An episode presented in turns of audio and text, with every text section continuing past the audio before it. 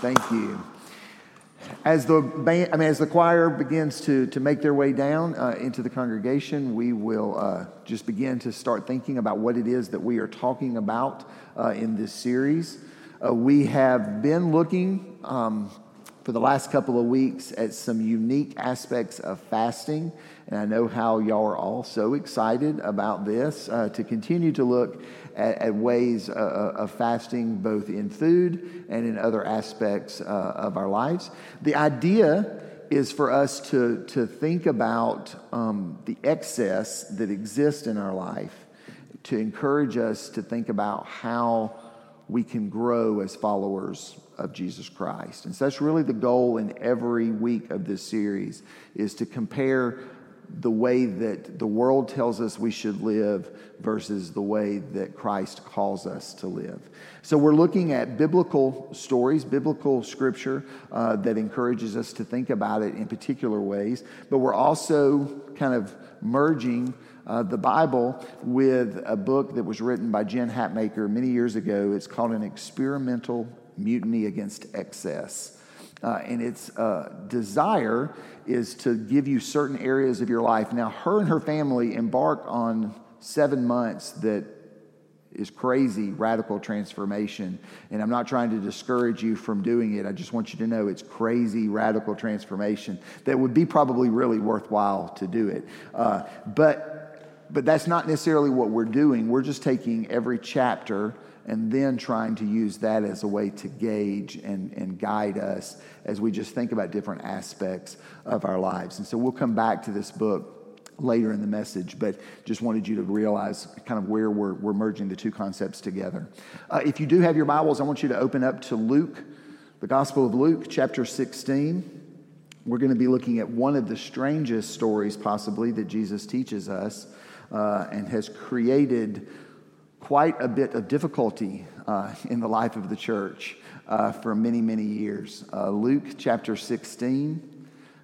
Luke chapter 16, and we're going to start in verse 1.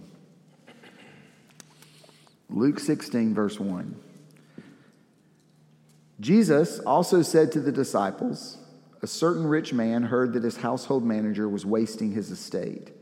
He called the manager in and said to him, What is this I hear about you? Give me a report of your administration because you can no longer serve as my manager. The household manager said to himself, What will I do now that my master is firing me as his manager? I'm not strong enough to dig and too proud to beg. I know what I'll do so that when I'm removed from my management position, people will welcome me into their houses. One by one, the manager sent for each person who owed his master money. He said to the first, How much do you owe my master? He said, 900 gallons of olive oil. The manager said to him, Take your contract, sit down quickly, and write 450 gallons. Then the manager said to another, How much do you owe? He said, 1,000 bushels of wheat. He said, Take your contract and write 800. The master commended the dishonest manager because he acted cleverly. People who belong to this world are more clever in dealing with their peers than are people who belong to the light. I tell you, Use worldly wealth to make friends for yourselves, so that when it's gone, you will be welcomed into the eternal homes. Whoever is faithful with little is also faithful with much, and the one who is dishonest with little is also dishonest with much. If you haven't been faithful with worldly wealth, who will trust you with true riches? If you haven't been faithful with someone else's property, who will give you your own? No household servant can serve two masters. Either you will hate the one and love the other or you will be loyal to the one and have contempt for the other. You cannot serve God and wealth. This is the word of God for the people of God. We often hear that passage. It's often preached. I've probably preached it. You cannot serve God and wealth, but we kind of forget about the context of what that passage comes to us in. This is the parable of the unjust steward that we read in Luke 16, and it's regarded as probably one of the hardest parables. Uh, the church has struggled with it because the nature of the difficulty is that the man acts unrighteously and yet is praised. And not only is praised by the boss, but is lifted up by Jesus as an example for those of us who follow to follow. How do we deal with this? Now, what we have to realize is that the parable is told in a section of Luke's gospel that really is kind of unique to Luke. So you have the tax collectors and you have the sinners who are all kind of listening to Jesus and they're beginning to, to listen to him and follow him. And the Pharisees are somewhat upset. This is a, a threat to them and they struggle with this. And so Jesus in chapter 15 begins to say to them, okay, wait a minute, you've, you've got to have some concern for those who are lost. So he tells the story of the lost sheep and the lost coin and the prodigal son. And he ends the prodigal son, if you know much about Luke's gospel, he ends the prodigal son with this question that kind of hangs there, which is, will the older brother actually celebrate or will he not? And then, as kind of an answer to that, we get this passage of the unjust steward.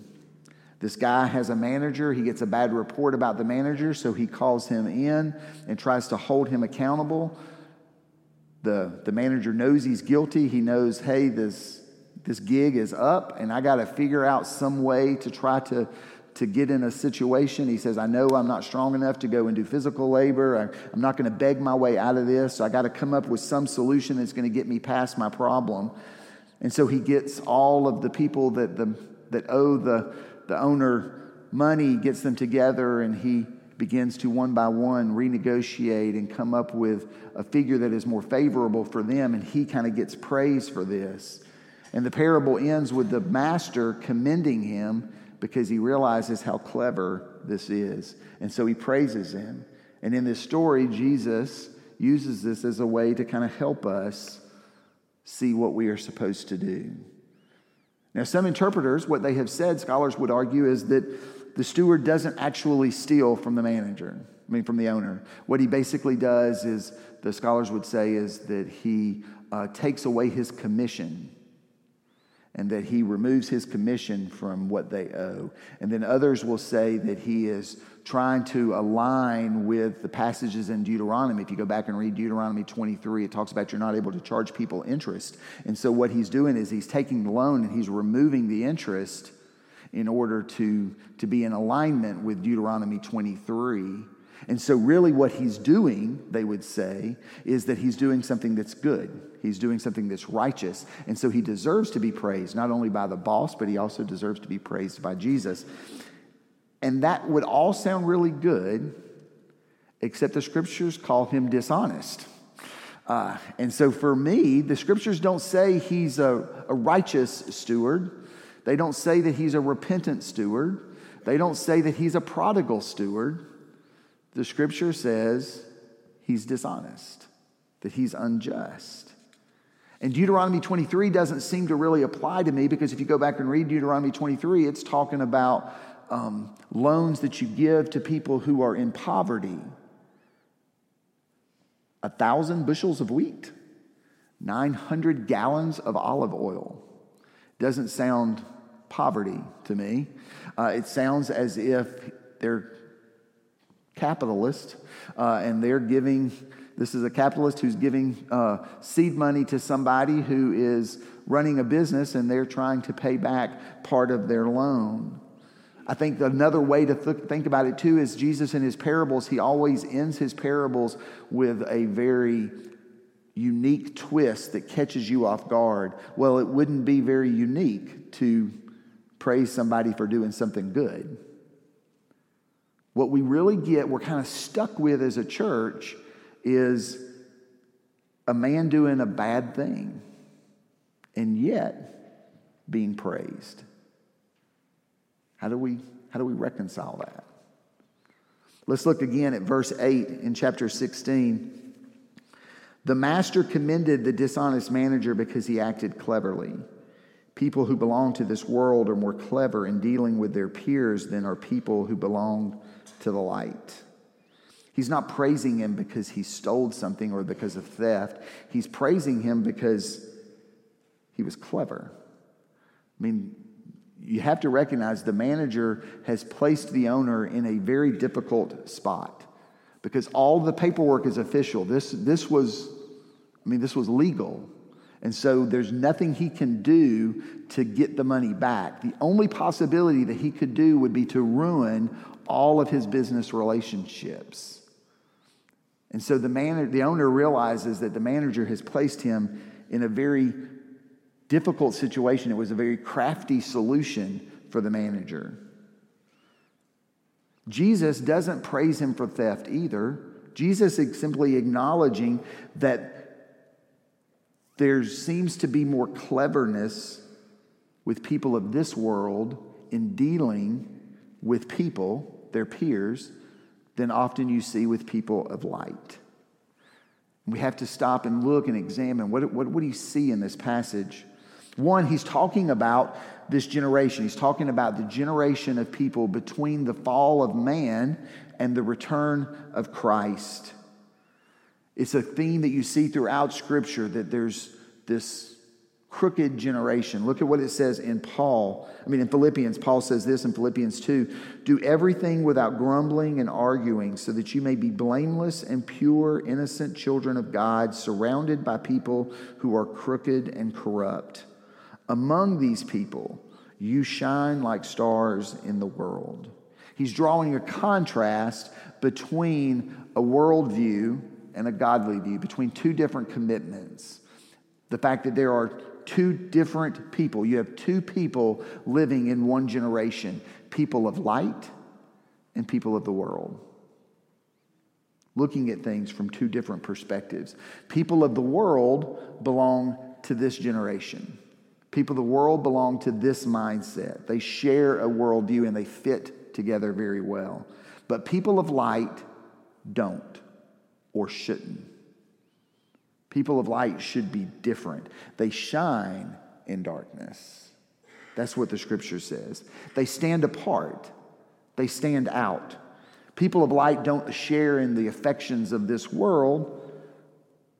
We, we don't belong we belong to a different world, right? So you've got two different people, both living in a fallen world. So, what do we do? Well, what this verse says is that the people of light, when you compare them to people of the world, that we, that we kind of fail in comparison in one particular area shrewdness shrewdness. Aristotle defines shrewdness as an excellence of the intelligence by which men are able to deliberate well about good and evils with a view to their own well being. Jesus isn't commanding or commending this, this man's theft. Jesus acknowledging that he was able to navigate life, life in a way that was to his advantage. He's able to read a situation. He was able to assess what was going on. He was able to kind of look and examine what was taking place, and he was able to shift and adjust.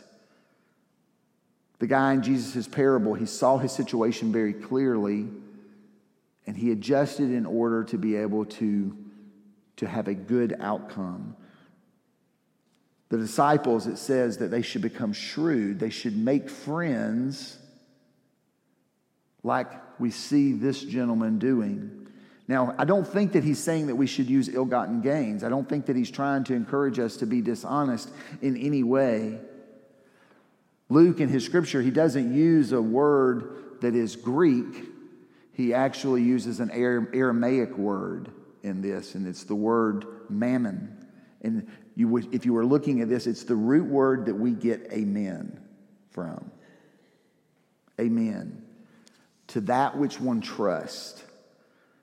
Undoubtedly, the people of this world trust in possessions and money and things of this world. Jesus is suggesting that as people of light, that we use the possessions, we use the money, we use the resources that we have as tools because that's what people of this world trust in that we're able to use them. We're to be shrewd with the use of our possessions. You see, the steward saw an expiration date on his situation, right? He knew that the time was short before the owner was going to come back in. He had to figure something out. And he used every tool at his disposal that would receive him into a new situation. And Jesus says that there is an expiration date on this age. The question is are we being shrewd? Are we being shrewd with the possessions and the resources that we have? The currency of this age, we just don't like to, the currency of this age, and I'm not talking about the dollar figure, the dollar bill, although it is one of the currencies, the currencies of this age are going to cease. Y'all do know that, right? The currency of this age are worthless at some point in time. Just as the steward uses his limited position, I believe Jesus is trying to encourage the disciples and encouraging us to use those things that we have as order to that he's entrusted us with in order to be shrewd, in order to make friends, in other words, to make disciples of Jesus. The reality is, those of us who follow Jesus, we have got to completely surrender everything to God.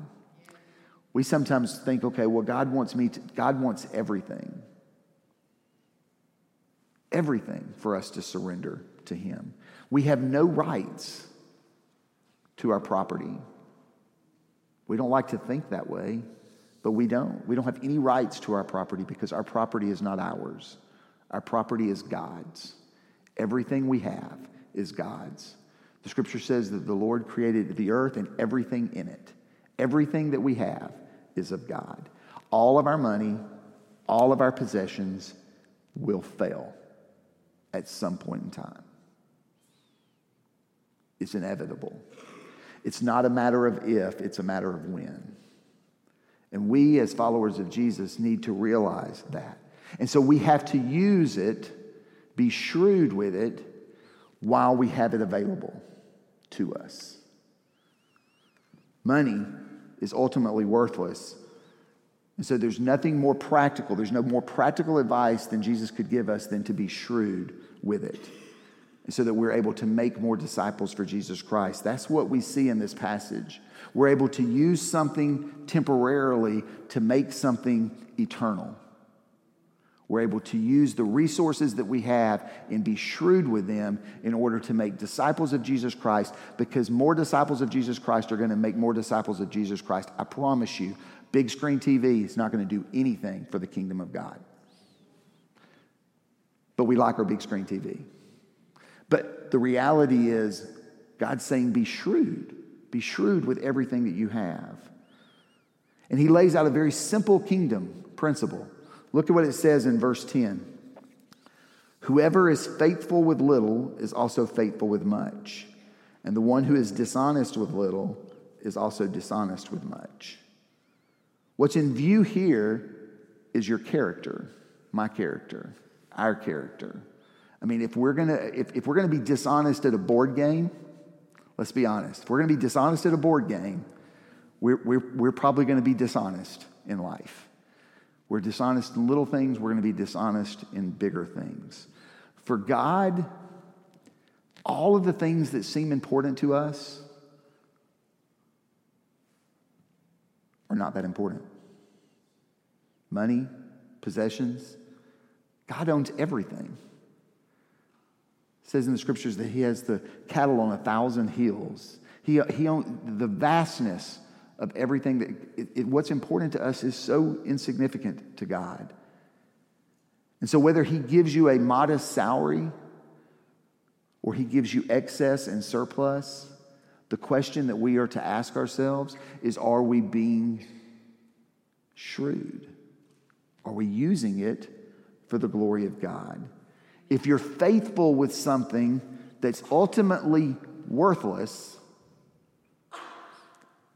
God will enrich you with something that is eternal. We have to make that decision. Are we going to be shrewd with what God gives us? You cannot serve both God and money. You can't serve possession and God. Ultimately, you will serve one or the other. Ultimately, you will put your trust and your security in one or the other. And you have to ask yourself and challenge yourself where do I put my trust? Is all of your trust put into the things that you have, the things that you own, or is your trust put in to Jesus Christ? Are you being shrewd with what God gives you? What are we going to do with our possessions? As we've been working through this, this series, as I've been working on the message, I stop and think, you know, there are times where we are called to just give, open handed, and put our hands and just trust God. I, I have pulled up to an intersection and felt like I should give somebody money, and, and people in the car may go, You don't know what they're going to do with it. I don't. I just give open handed and trust God. And then there's times where I have to make things stretch. There's things where I have a little bit and I've got to try to stretch and I've got to I got to try to, to make things last a little bit longer, and that's, that's, that's being a wise with the things that I have as well. But nowhere in Scripture do I see where it is that we are supposed to be miserly in order to be good stewards. We have a mindset often of scarcity versus a mindset of abundance. God is a God of abundance. Aristotle also described friendship this way to a noble man there applies the true saying that he does all things for the sake of his friends. And if need be, he gives his life for them. Now, I realize you may think Aristotle's not very authoritative, but let me read to you the book of John or First John. John says it this way First John 3 This is how we know love. Jesus laid down his life for us, and we ought to lay down our lives for our brothers and sisters. But if someone has material possessions, and sees a brother or sister in need but refuses to help, listen to this how can the love of God dwell in a person like that? Little children, we've talked about that in the book of John before. Little children means all of us. Little children means all of us who believe in Jesus Christ. Little children, let's not love with words or speech, but with action and truth. There is an expiration date to the age that we live in. Will you be faithful to the things that are trivial to God, the possessions that we have? Will you be faithful with them in order to grow the kingdom of God? Will you be shrewd with your resources? Now, I say this to you because in the book, if you read, she talks about possessions. And she and her family do something that, again, go for it. Uh, she and her family, they evaluate their possessions and they give away, listen to this, because the book's called Seven, right? So they give away seven things of value every day for 30 days. Now think about that. Y'all do the math. Seven times 30, 210 possessions they give to people that are of value. Now, she talks in here, this is not talking about things that, you know, you've got the broken lamp that's sitting in your garage. We're not talking about that. We're talking about something that has value to you, something that, that means something to you. They give away 210 items. What I want to challenge you is to use this as, a, as an, an opportunity to really evaluate your shrewdness. So, what I want to challenge you to do this week because we only have one week to do it. So, my challenge to you is I want you to find something of value and I want you to give it away as a way to grow the kingdom of God. This is probably the hardest challenge of any of them that we'll do, simply because we don't often know how to be shrewd. As people of light, it's difficult for us to think, how can we do something that's going to help grow the kingdom of God? What we typically will do is we'll take an item that we has value, but we want to get rid of. We take it to Goodwill. Not, I'm not bashing Goodwill. That's, that's, I, I use Goodwill as well.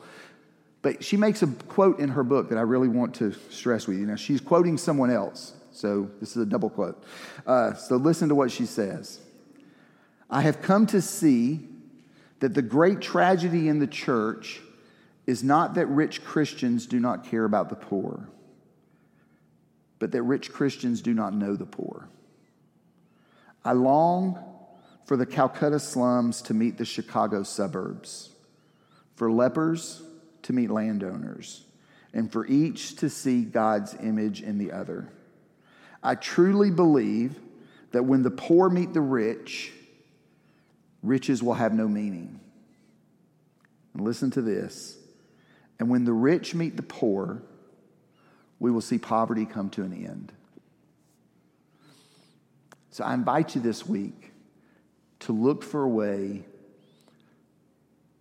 to give something away to someone. It's going to force you to have to not only examine the excess in your life, but maybe also to examine how do I even find someone? How do I even connect to a way to be able to give somebody something that helps grow the kingdom of God? But it opens us up to the Holy Spirit moving in us and beginning to realize what God is able to do. I started it earlier. God's able to do miracles if we just open ourselves up to the Holy Spirit. Amen? Let's pray. Most gracious God, we thank you. Lord, we, we thank you for all the resources that you give us. Lord, I thank you for all of the things that I have. But Lord, please help me to not trust and put my security in things. I pray, Lord, for each and every one of us that are here today. I pray, Lord, that we can spend some time this week looking at the things that we declare have value and trying to think about how we can be shrewd, how we can utilize them while we have time, while we have the availability to be able to use them to make a friend, to, to be able to, to share your grace and your love with someone else. Help us to be able to look at how we can grow your kingdom. Move in us and move through us. It's in Jesus' name we pray. Amen.